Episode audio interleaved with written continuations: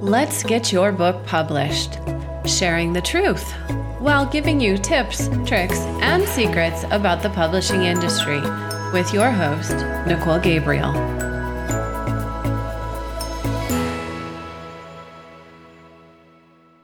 Hi, guys.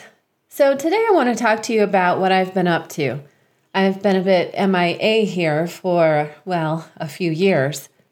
You see, there's this little thing called life that sometimes has another agenda when it comes time to either writing a book or building an online training program from a book.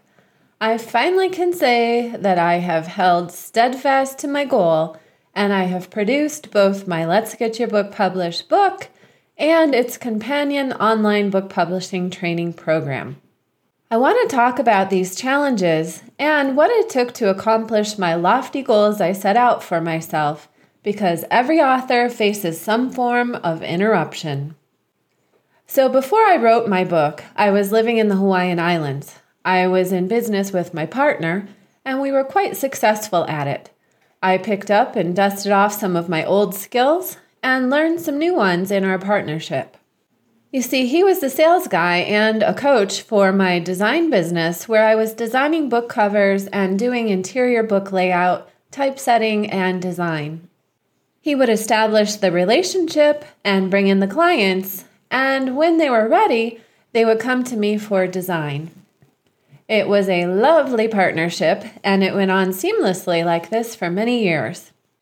In all the time we grew our business together, I would sit back and I'd watch where there was room for improvement. You see, I'm an observer by nature. On occasion, I would make suggestions to enhance things. I always felt it was important to have a residual income for your business.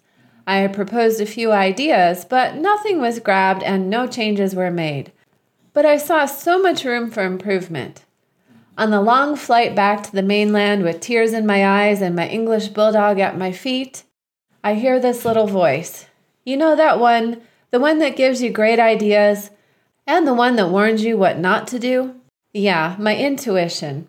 I heard clear as day that I was supposed to not give up and to keep charging ahead in my business. It was just a new dynamic.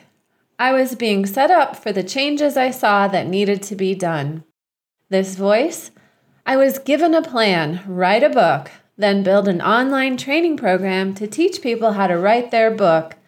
In other words, the residual income piece. Of course. I also knew that there were so many improvements I could make to the system. I wanted to replace my sales guy and keep doing my work as a designer. But because I was so busy as a designer, it was hard to pop my head out of my work and go fish for new business or clients. And if you're an entrepreneur, you know that it's challenging both to do the work and find a new client. The publishing industry can sometimes be a feast or famine business and it's always driven by the economy. After all, people would prefer to eat before they spend a bunch of time and money writing a book. But I have always served best by going through the tough learning, then sharing what I filtered out as the most critical information, and most importantly, the truth. There were a few things that always left me a bit unsettled about the publishing industry, and the only way to know those was to forge through. I took the time to understand the ins and outs of every subject in the industry and took the time to bust through all of it to put together the system that I created. This system not just shatters those mirages of fortune and fame, but turns around a practical and useful approach to teach my authors why they should write a book and the steps for doing it. I started in the beginning of my program by helping you understand the publishing industry and how to play in the standards and norms, and why you have to be very clear on your approach from the beginning. Do you want to be an author or a writer? A writer is in the business of writing, and as such needs to keep writing and reaching for acknowledgments and awards. An author writes in hopes of achieving some of this also, but when well informed, writes purposefully. Writing with intent will produce a higher quality result it's not to say a writer wouldn't do the same, but I think you can see the difference. A quick example is a dentist that wanted to retire and work in the business of practice management, but wrote his book much like a memoir, not a book to showcase credentials as the guy a fellow dentist would call to buy, sell, or otherwise enhance his practice. What you write matters, how you position it matters. And if you want to teach, coach, or speak from your book, then why not align it in the first place? So, this is a primer episode to let you know that I have not forgotten about you and the content is coming, I promise. I have so much more to share on all the topics of the book publishing industry. I really look forward to sharing with you in the future.